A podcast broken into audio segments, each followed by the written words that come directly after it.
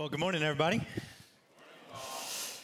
Uh, as always, it is a, uh, a privilege uh, to get to come and to have the opportunity to uh, share God's word together. I am thankful for always that opportunity. Um, perhaps I'm a little bit less thankful uh, this morning because I have to follow up uh, two excellent weeks of preaching from Doctor Bob Livsay. Um, but that's like half... That's like glass half full. That's pessimistic thinking, right? So more optimistically, I should say, um, I am uh, grateful that after two weeks um, of Doctor Bob preaching, then when y'all all saw me coming onto the stage, we all lowered our expectations. So I'm thankful we're on the same page together. Um, so we'll go we'll go with that side of things. Uh, if you weren't here, I will uh, encourage you to go back and to listen to uh, Doctor Bob's uh, past two weeks. Um, he did a fantastic job uh, expositing Scripture and bringing forth uh, the idea of what a disciple is and really what a true committed disciple is. Um, and one of one of Bob's points that uh, I particularly was struck by uh, and really appreciated him making um, was the uh, tie into the eternal value of the investment that discipleship is. That discipleship is not just an investment in this world. The discipleship is an investment with an eternal um, payback. And if anything we are supposed to invest in, the internal things is certainly what makes sense. Um, uh, in my own notes, when I was considering that, I, I began to write the sentence, um, discipleship is embarking on an otherworldly journey in this age that will consummate and continue in the new journey, the new world journey of the age to come. And both of these are accomplished through Jesus Christ. Essentially, we have a discipleship journey set before us now that doesn't end now, but will continue on into eternity. And when I began to think about that sentence and, and mull it over in my brain, um, I decided that this would be a good way to close three weeks of uh, discipleship, would be then now to consider um, this merging of the two, this disciple-making now in this age and what it means to the eternal age to come. And so I want to consider this morning the identity of a kingdom-minded disciple. What does it look like to be a kingdom-minded disciple, to be marked by that identity, to be dis- bestowed that identity?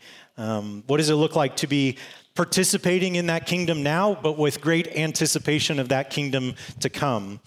What does it look like to be given an identity, not to have to earn an identity? And how should our lives look in response?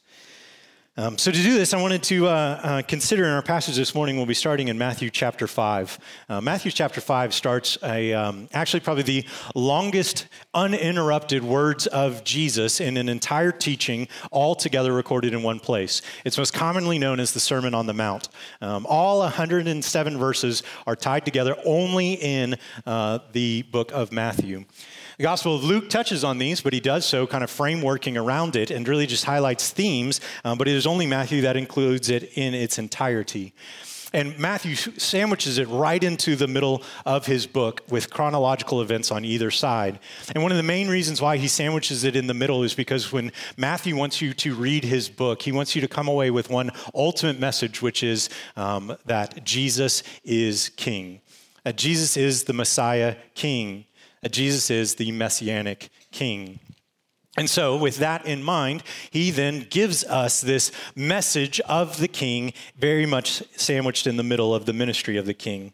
And so what is the King's message? Um, well, if we backed up before we jumped into chapter five, we actually find it in chapter four, verse seventeen, um, when Jesus goes and he begins to teach, and his message, the King's message, is repent, for the kingdom of hand, the kingdom of heaven is at hand or is near. The King is announcing his kingdom. And really, if we were to rightly understand anything about the Sermon on the Mount, if we move and rightly understand it, then we must then move to rightly apply it. Our application that we must apply has to be one that is ultimately based in repentance. Because again, that's the ultimate message of the King. Repent, for the kingdom of heaven is, kingdom of heaven is at hand or is near. And so if we read the, the Sermon on the Mount and we miss this step of repentance, then we have read it incorrectly. We've missed the message. Now, who was the original audience that Matthew was um, writing to, or really that Jesus was teaching to in Matthew's recording here? Um, and really we see it in the introduction of chapter five, verse one, seeing the crowds, And so Jesus has been uh, teaching, uh, he has been proclaiming his message, he has been healing, he's been doing miraculous signs, so people are gathering around him, thus the crowds are forming. So seeing these crowds, he went up on the mountain, and when he sat down, his disciples came to him. And again, Doctor Bob t- uh, highlighted this already, and I think the true statement of this word, again, as disciples, is not just to the twelve, but it's talking about all of his followers, right? Um, we were talking about then there are those that are just curious. There are those who are uh, convinced to believe. And then there are those who are uh, committed uh, in their discipleship. And this becomes a fine line, a dividing knife for where their commitment's going to lie. All of these people are here um, representing these disciples. We learned the past couple weeks again that um, there's all sorts of motivation and devotion found in this audience. And I think the same question is true for us as readers two thousand years later. We can't then ask ourselves, what is our motivation and what is our devotion when we read this sermon? John Stott, um, an English theologian, uh, put it well like this, so I included it on the screen. The Sermon on the Mount is probably the best known part of the teaching of Jesus, though arguably it is the least understood and certainly it is the least obeyed. Oof. Motivation and devotion. Again, this is what we have to ask ourselves when we're faced with Jesus' teaching here. Now, the overall form actually falls into three parts, and we're not going to cover all the three parts. We're actually only going to cover part of the first part, um, but the three parts of the Sermon on the Mount begins first with a section all about the identity of kingdom participants. The second part moves into the behavior of such kingdom participants, and then lastly is the provision of kingdom participants. And I want to focus again on what is the identity of this kingdom-minded disciple. And to do so, we're only going to kind of cover the first twelve verses. And the first twelve verses include one of the most famous parts of the Sermon on the Mount, um, which is known as the Beatitudes. Um, so before we read them together, I want to take a couple observations uh, to consider together. First off, um, what are the Beatitudes? Um, that's a, if you're thinking that of yourself, that's a very good question. And in fact, was the very question of my own daughter uh, last night over dinner. And I had to stop and I had to think, well, Beatitudes is blessings, but that doesn't sound the same, and so it doesn't come directly from that. And then I was like, I should look this up before tomorrow. So in the English, Beatitudes finds its origin, origin actually in the Latin beatus, which then the Latin word beatus does mean blessed or blessing. This is why so many English translations translate this as blessed are or blessed are. Um, you'll have to forgive me, I will say blessed this whole time because I was raised learning the King James Version, and that only just fit better with the King James Version. Even though we're going to be reading out of the E S V today, uh, I'll still be pronouncing it a little bit older, but it, it doesn't matter. They're still the same start of the phrases, and it communicates the same thought. The Greek word is a little bit different here, though. Not that it changes it, it actually just expounds on the meaning here. Um, the Greek word that we get translated here, blesses, is makarios, which is simply a happy state or a feeling of happiness. Uh, it could be translated, in, and even the Amplified Bible gets closest to this, it could be translated, oh, how happy are those who, whatever character trait. C G Monifor put it this way, um, blessedness is happiness because of divine favor. Makarios refers to a happy condition that is the direct result of receiving God's favor. And so we must go into the Beatitudes remembering that this is a happy condition. But yet, when we read it, then the second question is, well, how should I feel? Because when I read happy and I read these statements, the feelings get a little bit complicated. At times, these statements will feel, at best, ironic, perhaps paradoxical, certainly counterintuitive, and certainly anti-culture. There is a message that is coming from Jesus' words um, that's going to have perhaps a mixture of all those feelings. And I don't want you just to disregard those feelings when you come to the hardship of these words. I think the feelings do play a part. Um, but rather what you should do is come to that complicated del- delving through these passages. And what I want you to encourage you is towards a strong feeling of overall what, how should we feel about these, what should we feel about these Beatitudes? Well, we should feel the focus in on this paradigm shift. Because ultimately that's what Jesus is doing, is he is walking us through this paradigm shift. He's walking us through the kingdom of now and the kingdom of come that is now that we can participate, but will ultimately be fulfilled when he comes again. There's a paradigm shifting nature to this, and it will make us feel a little bit uneasy with how do we engage in it. And I think that feeling is correct. But don't miss the invitation to jump in and not be left behind the shift of the paradigm. Jump on board. This is Jesus' invitation. I'm shifting things around, and you're welcome to engage in this kingdom mindset. And then lastly, the last consideration of the Beatitudes is that they are to be taken as a whole. This isn't a uh, multiple choice. Uh, this isn't a pick and choose. Uh, you can't just take the ones out that you may have a personality that has a greater disposition with, and you say, well, that one's easier with me, so I'll just live out in this one, and yeah, that one's not so much my cup of tea. I'll, I'll just not read over that one. But, oh, good, we came to, you know, if I can get five out of the eight or something, at least maybe uh, we can say that I'm doing all right. Um, no, you, you can't pick and choose these. This is a this is a package deal. Um, coming with one comes with all. Um, our, our greater our greater understanding here is that to be marked by as a kingdom disciple is to be found with all eight of these traits as an accurate description of your life, not just some, the sum of the all. So with those things kind of covered, what I do want to do is jump into the reading of our passage this morning. I am going to invite you to stand out of reverence of God's Word. Um, we are going to be reading from Matthew five again. If you have a digital copy of the Bible, you can uh, navigate over to the E S V. It will be on the screens as well. Um, and then also, if you don't have a copy, a physical copy of God's Word, uh, and you would want one, you can reach down in the racks and you can grab one there. And feel free to take that as our gift from uh, the church to you. We know your time will be blessed in reading it. But starting again, Matthew five. Seeing the crowds, he went up on the mountain, and when he sat down, his disciples came to him. And he opened his mouth, and he taught them, saying, Blessed are the poor in spirit, for theirs is the kingdom of heaven. Blessed are those who mourn, for they shall be comforted. Blessed are the meek, for they shall inherit the earth. Blessed are those who hunger and thirst for righteousness, for they shall be satisfied. Blessed are the merciful, for they shall receive mercy. Blessed are the pure in heart, for they shall see God. And blessed are the peacemakers, for they shall be called sons of God. Blessed are those who are persecuted for righteousness' sake, for theirs is the kingdom of heaven. Blessed are you when others revile you and persecute you and utter all kinds of evil against you falsely on my account. Rejoice and be glad, for your reward is great in heaven. For so they persecuted the prophets who were before you. Hear the very words of God, and thanks be to God. Let's pray. Father, may the words that we have just read ring true in our lives and true in our hearts. May our time considering them be founded not in what I say or what new things we can learn, but as ones desperate for you to do what only you can do, which is transform our hearts. Give us, Lord, a renewed fervor to live out the identity that you have bestowed upon us. And these things we pray. Amen. Y'all may be seated.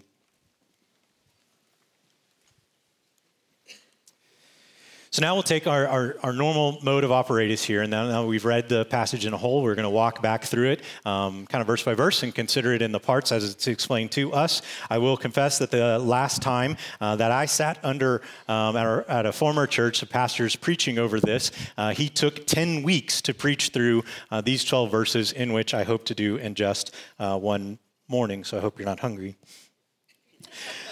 But really, no, it is hunger that I hope that in this overarching fly-by view, that hopefully what you see from it is at least to be able to take a morsel of the overall, overall picture that is presented here so that, again, it can renew this motivation to dive back into this a little bit more seriously personally on your own time and with your family.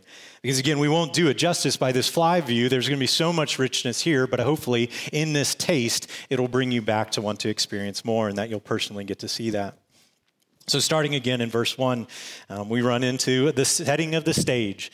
Seeing the crowds, he went up on the mountain, and when he sat down, his disciples came to him, and he opened his mouth, and he taught them, saying, Now, Jesus is employing two cultural devices here that to any good first century Jew, they would have immediately understood two things that he would have been doing. We are a little bit removed from that culture, so we may miss them. So I wanted to take a moment and highlight them. The first one seems really simple, and it is simply that when he goes up on the mountain, he sits down. Now, to us, we may think very little of that, but what Jesus is doing is he's actually assuming the role and the posture of a rabbi. He's assuming the posture of a teacher. Because back then in the first century, that the, the teacher would be seated, he would be the one sitting down, and all the learners, the disciples around him, would remain standing. And that was just the way that they did it culturally. I mean, could you imagine if that was still culturally applicable today? How different our churches would be? If we finished singing and then I sat down in a comfy chair and y'all had to stand for the entire time, that would be quite a way to consider a sermon. Now, in fairness, the rebuke that would come to that, or the retort that would come to that, would also probably then be very fair to say, well, Jesus preached this entire sermon uh, that can be read through from start to finish in about ten to twelve minutes. If your sermons were ten to twelve minutes, I could probably stand and make it through just fine. But yeah, maybe there is something to standing. And again, there is something that I appreciate of like, we well, we did it. We stood for the reading of God's word. You have participated in that tradition today, and nobody fell asleep. Second device that uh, Jesus used here, uses here, that he's beginning with this, um, this listing of these Beatitudes, uh, again, is one that would be very familiar to Jewish thought, um, the way that is found in Jewish writings or Jewish teachings, uh, and it's actually a technique called a chiasm. Um, a chiastic structure, a chiasm, in simplest terms, is to repeat the message in reverse to affirm the former in the latter. So it's simply just trying to the to... provide a repetition of thought in a reverse order. Uh, a friend and brother of mine named Matt Lance, in his Bible study notes he wrote many, many years ago, um, had this chiastic structure in uh, for the summer staff that he was writing the study for. Um, and you can see he's outlined it um, of how this thought is built out. So you have your first thought presented in verse three. And then he expounds on that thought with another thought in verse four. Again, another expounding in verse five. And then what you have is you run into the hinge of a chiastic structure, the middle part. You run into, he then gives you verse six, and then he begins to repeat that theme. If you lo- notice at the endings, you will see that there will be a similarity with the promise and the action here. And so he's expounding on those thoughts by providing a repetition of that thought. So now that he's hit the middle, what does he do in eight? He starts working backwards, and he provides the mirror image of five. Then he moves on to nine, providing a mirror image of four. And then there's another device that the Jews used often in their writings uh, that we now call an inclusio, which to think of is just another term for bookends to, to bring significance to uh, the beginning thought by bringing it to close uh, and to highlight the importance of the beginning thought in the application of the closing one. Because again, you see, theirs is the kingdom of heaven is how he starts. It's mirrored in a chiasm. Theirs is the kingdom of heaven as it ends. Uh, but yet both of those promises are the only two promises that are in the present tense, action, and availability. Everything in the middle is in the future tense. And this is intentional because he's beginning this bookend. Essentially, what he's highlighting again is the importance of the beginning. If you want to be somebody who is poor in spirit, well then good, because you need to be poor in spirit to even understand all of these other things. And as we go through them, you'll see why this is developed upon itself. So to start to see, we're going to start in verse three. With our first Beatitude statement. Blessed are the poor in spirit again, for theirs is the kingdom of heaven. Rewritten, I wrote it, oh, how happy are the poor. You see the contradictory nature? You see how this doesn't quite sit? Oh, how happy are the poor? But this isn't just a physical or a material poverty, what is being referenced here. All of these Beatitudes are going to reference a spiritual condition. And really what this is, again, is not a, a material poverty. This is a spiritual poverty, to be poor in spirit. Thayer's Greek Dictionary defines this word that's translated poor um, to be as reduced to beggary, begging, destitute, asking alms, pathos, reduced to beggary. This is actually the same word that Luke uses in his gospel uh, in chapter sixteen when he identifies the beggar who would just love the scraps from the rich man's table but is denied and is destitute and comes to his end. Destitute, begging, reduced to beggary. This makes sense in the terms of beggars because beggars truly can't rely on themselves because they have nothing to rely upon. Thus, they can only turn to the charity of others. So why on earth would this be a condition that should be blessed? Well, it's because spiritually speaking, in our emptiness, we can greater appreciate and see his fullness. It is in our emptiness, our depraved spiritual condition, that then we can greater, greater understand his fullness and gift of his grace to us as beggars.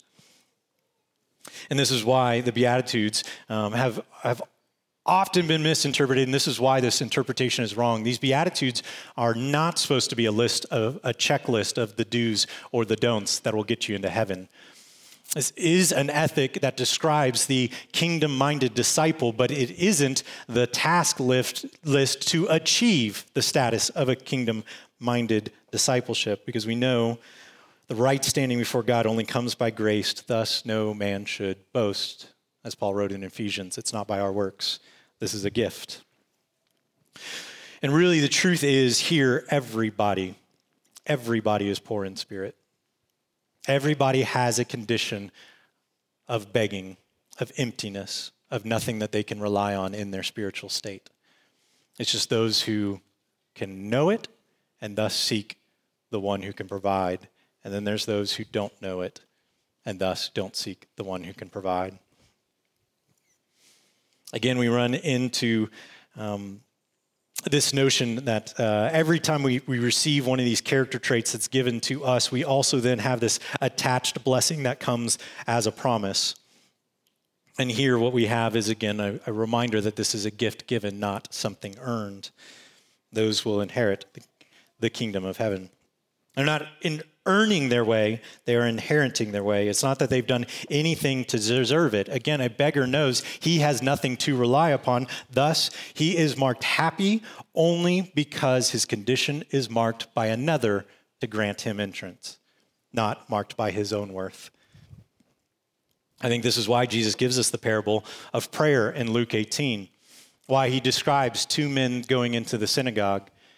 Why there's a picture of one, the Pharisee, who then stands up proudly and begins to boast about his own accomplishments and everything that he has, and why he should have right status, not this lowly sinner, this tax collector. And that's why this tax collector doesn't even look up to God. Lifting his chin to heaven, he buries his chin and beats his chest and declares, I am not worthy of the mercy I am asking for. He knows his condition, and he knows what he is asking for. And Jesus' great punchline at the end of that parable is one of those men went away justified, and it was that tax collector, that sinner. That's the right posture we should take. John Calvin, in his commentator on it, put it like this.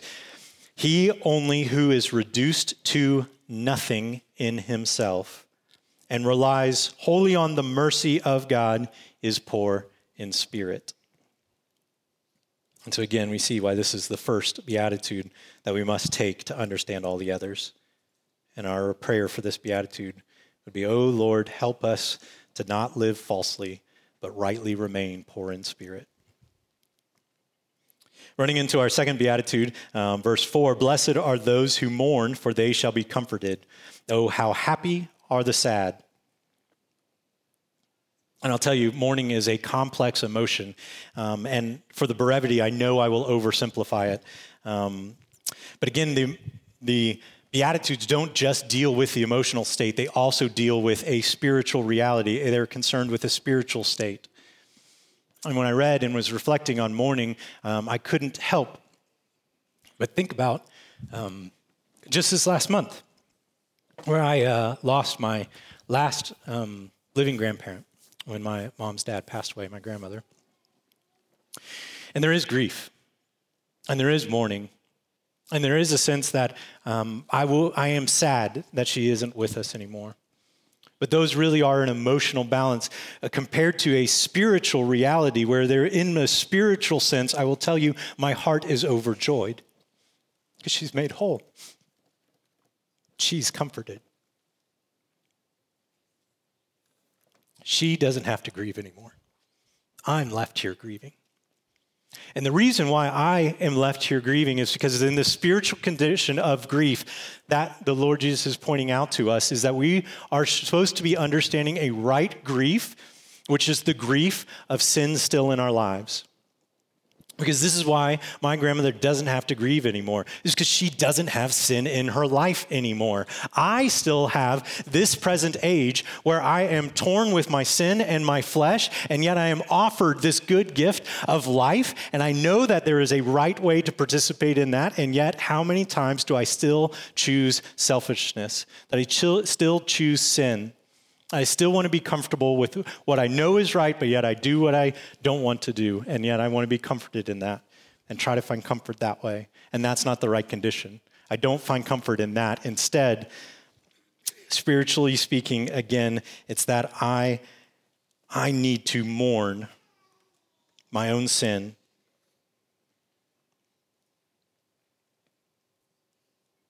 And I know, again, because I know that I choose the way of sin. There's a hope to know that one day I will be comforted when he takes it all away. I put it like this. The kingdom disciple is to mourn their sin as a grievous act to the heart of a holy God. And this really, this grief or this repentance isn't a one-time repentance. And that so oftentimes can be a wrong message that is presented, that all you have to do is accept this gift once, repent once, and then you have entrance into the kingdom of heaven. Again, a former pastor would talk about this as um, so often the short-sightedness of, pre- of presenting the salvation as a gateway that then once you enter the gate, you've arrived and you have nowhere else to go. Instead, repentance should be seen as once you move through the gateway, you now enter on to the highway of an ever-going, ongoing sense of repentance day in and day out till ultimately he brings the restoration to us in his return. It's a, it's a road to be taken daily, a road that is on the way to the Comforter. And so I would say our prayer in this beatitude is, "Oh Lord, help us to mourn rightly our sin and to do so often." Moving on to three, um, in verse five, "Blessed are the meek, for they shall inherit the earth. Oh, how happy are the humble." Again, this is the counter-culture economy of God. It is always helpful for us to, to pause and to remember that our culture does present the term meek a lot different than it was originally understood. We oftentimes want to equate meek with weak, and that by far is not the not the right understanding of this. Uh, meek simply is power submitted under control, power under control. Um, this was actually used uh, extra biblically in the time in the first century uh, to describe the uh, domesticating of wild animals for the use of farming. And so again, it isn't that you are uh, going out and taking a wild animal, making it meek, stripping it of all its power, and thus domesticating it for use on the farm. What would be the good of the ox or the horse if they didn't have any power? That wouldn't be helpful. But meekness truly is the, the perseverance through that power, yet the humility to submit that power under somebody else's authority. And this is what is be de- being described here. A truly meek person is one who surrendered everything, every right of their own life, and lives only for the sake of Jesus. And again, this makes sense for the spiritually poor. The beggar doesn't look to the provider and say, "This makes sense. This is why I deserve that." The beggar knows his position.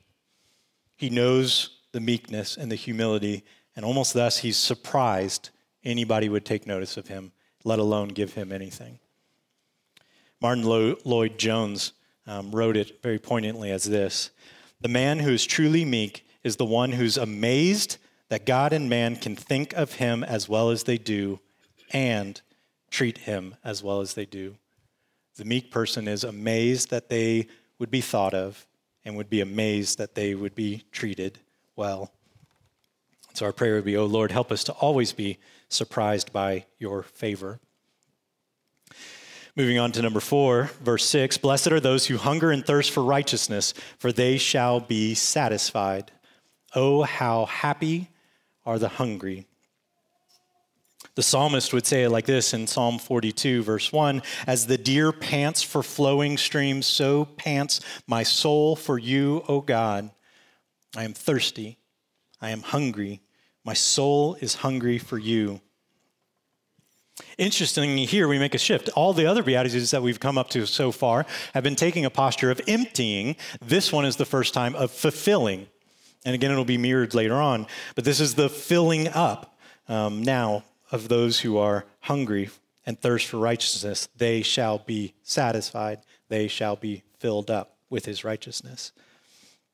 Thomas Watson, the Puritan, wrote it in a very Puritan way. None is so empty of the grace as he that thinks he is full. He, ha- he has most need of righteousness that least wants it. I mean, isn't that true still for us today? Is that when we think we are full, then why are we asking to be fed? When we think we have the righteousness, why would we ask and hunger and thirst after it?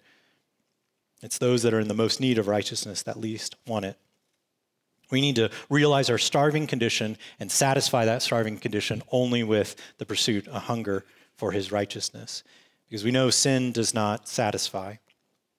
I mean, it is our perverse nature, again, is my perverse nature, to experience that incompleteness, to experience that hunger, and to want satisfaction, and to acknowledge what God has said is true, and to actively deny and say, I'm going to go and I'm going to take comfort in doing the opposite of that, because after all, he'll forgive me, right? That's the wrong message. That's missing it entirely. That's you trying to fill a hunger inappropriate with nothing that will truly satisfy. It is that we must live lives, a spiritual condition where we hunger truly for righteousness and we supply our hunger for righteousness only in him and his provisions, only what he says is right. And so, Lord, let us long for righteousness and really despise sin for what it is. All right, tracking right along. We're getting to the turning around halfway point, and uh, we are fast running out of time. Verse seven, blessed are the merciful, for they shall receive mercy. Rewritten, oh, how happy are those who don't get the justice they deserve. Again, this is a mirror statement from uh, verse six, so this is another filling up statement. They shall receive mercy. There's a filling up. They shall be filled up with mercy. I mentioned justice in the rewriting because justice essentially is getting what you deserve. Mercy is not getting what you deserve. This is the message of the Good Samaritan, right? Is that there was men who walked along the road and they did not show mercy, and it was their problem, not the man on the side of the road. When we don't give mercy, we are in fault in two ways. The first is we are hypocritical. We're hypocritical. I mean, how can we see mercy as a gift for us to take, and yet don't give it to others who need it as well, right? That's a two-facedness.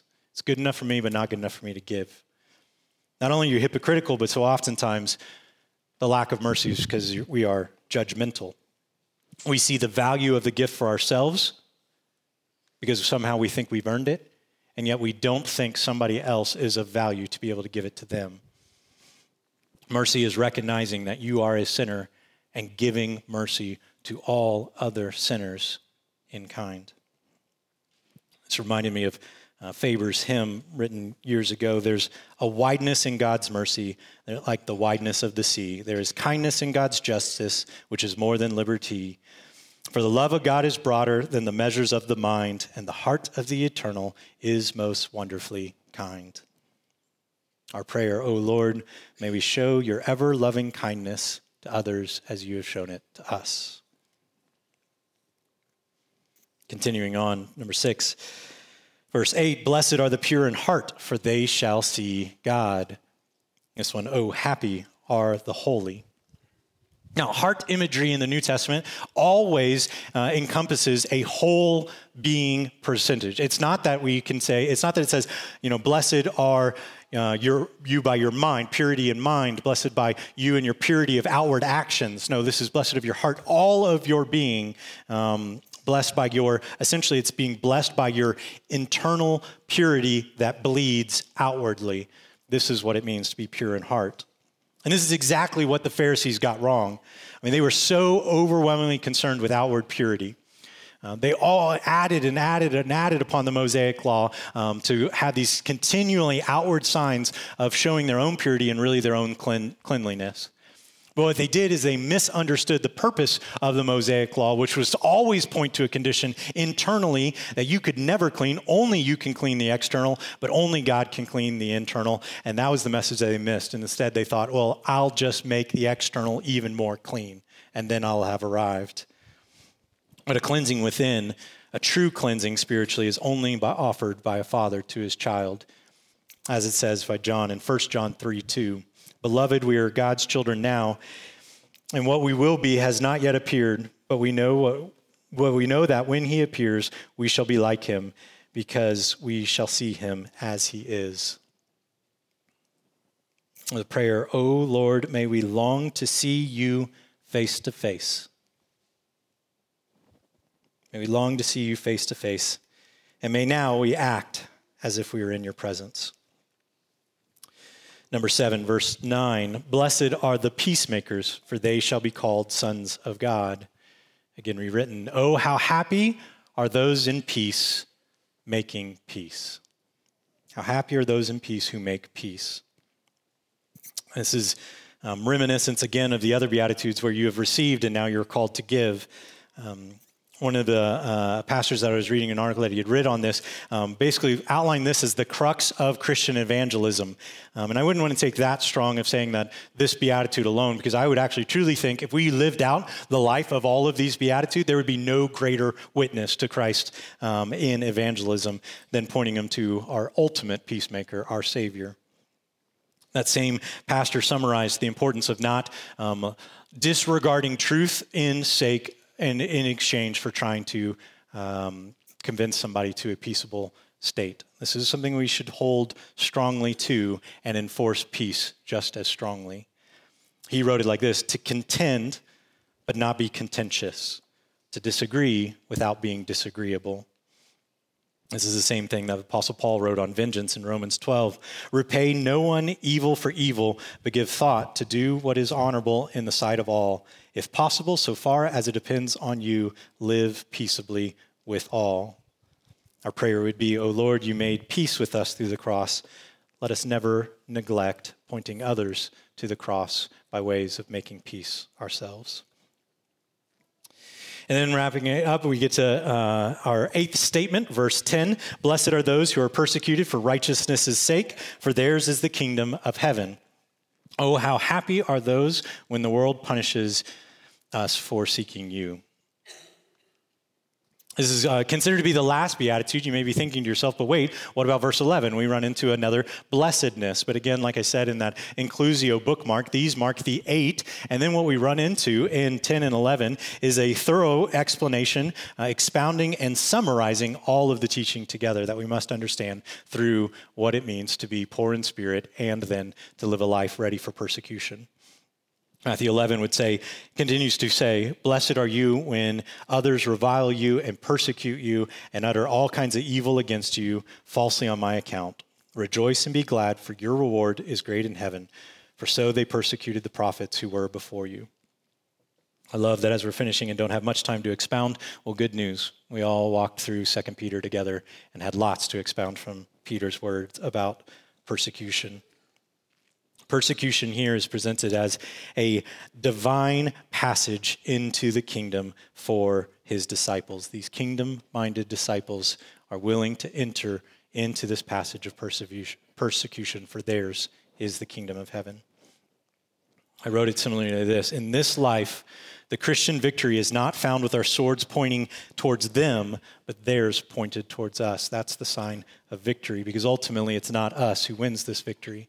This is where we get in Romans, I mean, in Revelation seventeen, um, where the Apostle uh, John again spells this out. And at one point there will come where a true sword, sharper than any two-edged sword, will emerge from his mouth as he takes his um, stand covered in blood-marked robes, mounting a horse with the power of a name that no one knows, because he is going into battle and he is winning the victory. And where is the army of heaven? in clean, undefiled robes, just following behind. We're the onlookers on his victory. He's the one who is victorious. And so we would pray, oh Lord, hasten the day, and let our focus be so immersed by your kingdom that we would endure persecution here willingly. So all this written up into maybe a summary. Um, because again, if um, my heart would be that uh, through this time of going through all of it, um, that you yourselves would find yourself in the same condition that I want from the summary, which is that the job isn't done, that there's work to be done, that there's a gift and a participation offered to me in his kingdom, and thus I have the role to take that gift and participate in kingdom things. And so I summarized all these things together um, as this. This is the blessed person. One who recognizes their own emptiness and doesn't rejoice in self-sufficiency. One not confident of their own ability, but is keenly aware of their inability. One not assertive in their accomplishments, but is learning to be saddened by their sin. These ones are not self-serving, but they are self-sacrificing. These ones are gentle and merciful and pure. These ones have made peace and know what it is to endure hardship, extending peace even to their persecutors. In essence, in every regard, by the standards of this world, these blessed people are losers. These blessed people don't have it together. These blessed people don't have anything to offer that brings them merit in their spiritual condition. These blessed ones are losers. But the good news is they found a Savior. And this can be the problem, where we can often get the gospel message wrong. We don't need a message for winners. The gospel message is not a message for winners. It's not ones that only go out to the prom queen cheerleader or the prom king quarterback football player. This message doesn't go to the winners, the C E Os who've established themselves, or anybody who has a diverse portfolio and enough wealth that they have no need in this world. This is not the message for winners. This is a message for losers. Jesus has a message, and this message was for the poor. Jesus' message was for the brokenhearted. It was for the blind. It was for the lame. It was for the last. And it was for the left out and lost.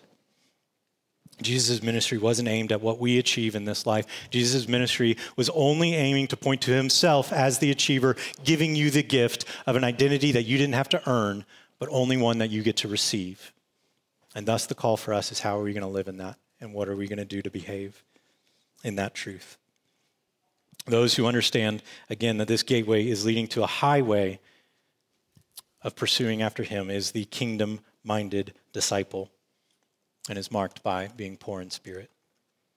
So I'm going to invite um, Colson to come back up and lead us in a time of invitation. This is, again, why that we want to always be uh, mindful to announce that when, let's say you've you've I've uh, been visiting for a while, and maybe you've met with Lance or the Welcome Home team, and you've gone through the process and want to make your membership known. Why we use the language of come join our dysfunctional family, because there's no auspice of us having it together, and by you joining us, all of a sudden now you've got it right because we've got it right. No, this is all of us in a desperate, poor spiritual condition.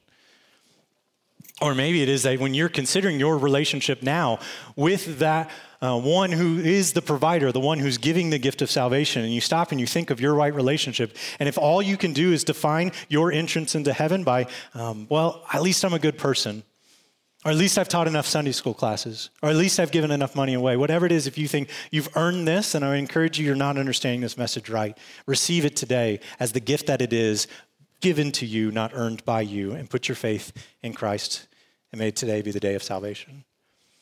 Or again, for those who have believed, we now have the work of wrestling through this. May we never be done striving to live this out. May we always be repenting, and may we be doing so often when we don't live this out.